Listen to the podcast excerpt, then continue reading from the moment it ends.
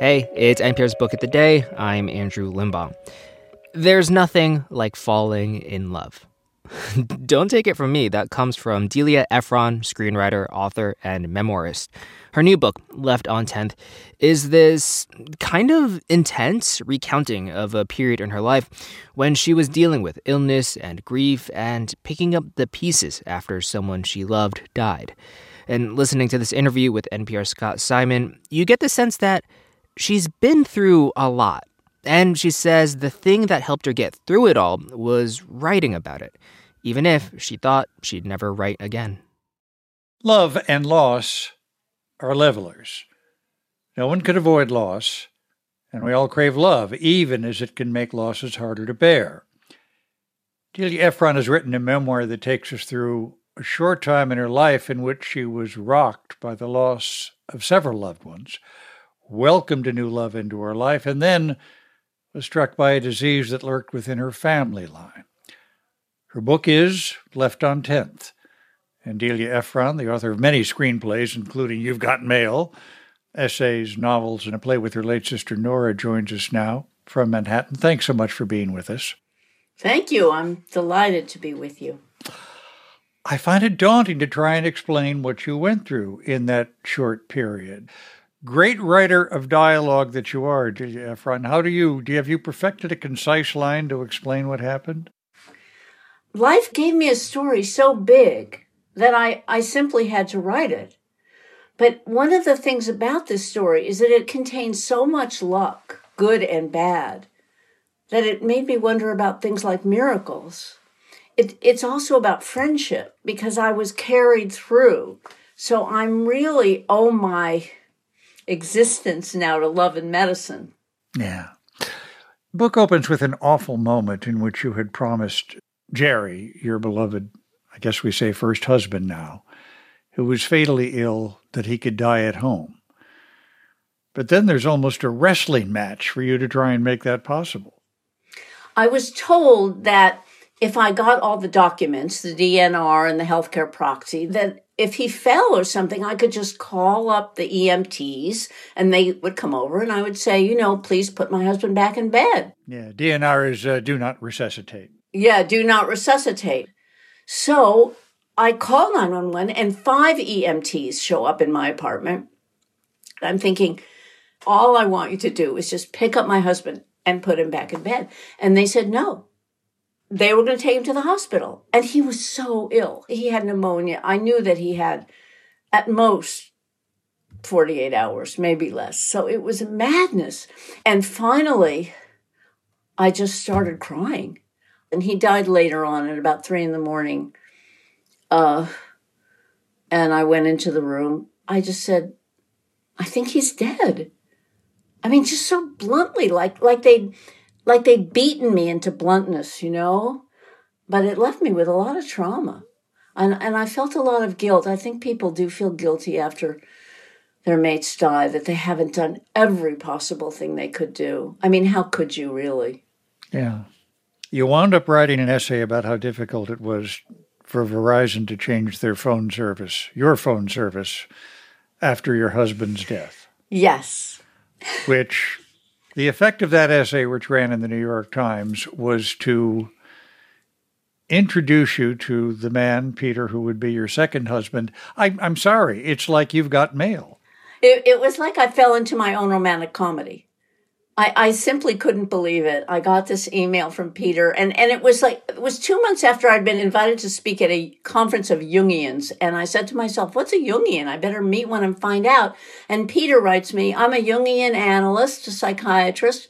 I thought, this is so spooky. Also, my sister had fixed us up 54 years before.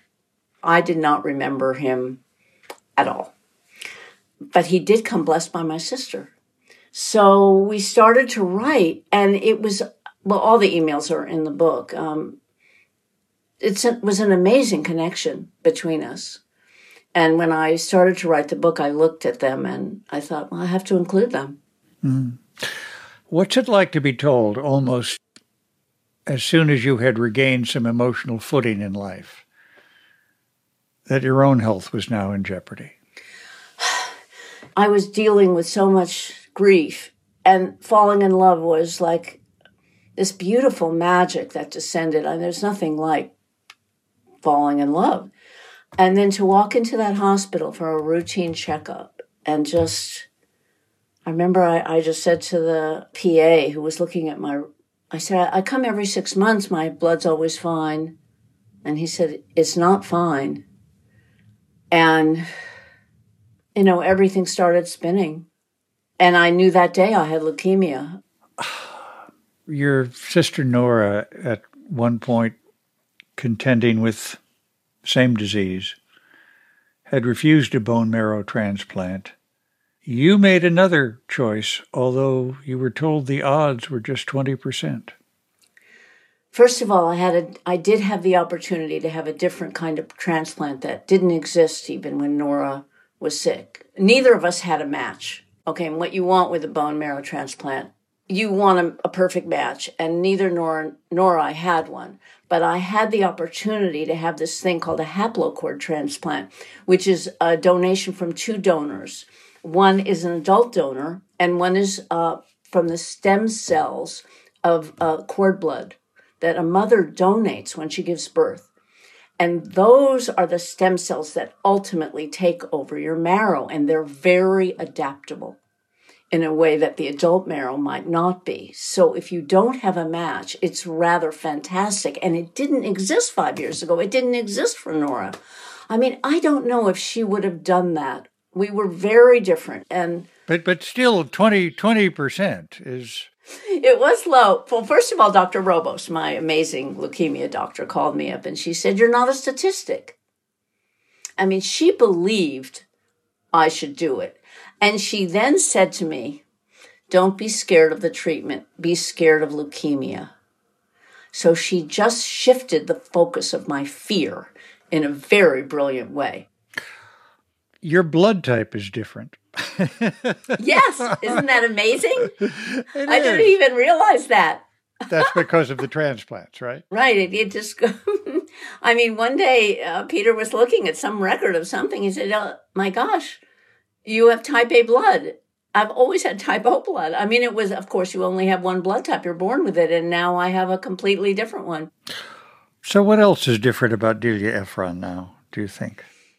Part of what was so hard about being so sick was that I think writing is a calling and it's a place where I'm happiest. And I thought I'd lost it when I was trying to get well. I, I just thought, I'm never going to write again, you know, and now I have that happiness again in my life. I'm able to, you know, I was able to write this book. And, and I do want to say, uh, because there's so much trauma associated with trying to get well from a, a terribly serious illness that if you can do anything with it, if you can write it, draw it, paint it, dance it, do something with it, it will help you get not totally through. I think there's Mm-hmm. always residual, but it will really help you heal. I feel the need to ask this question after all you've been through and survived. What's really important in life? Mm. Well, love, no question about it. Delia Ephron, her memoir, Left on 10th. Thank you so much for being with us. Thank you. It's been a pleasure, Scott.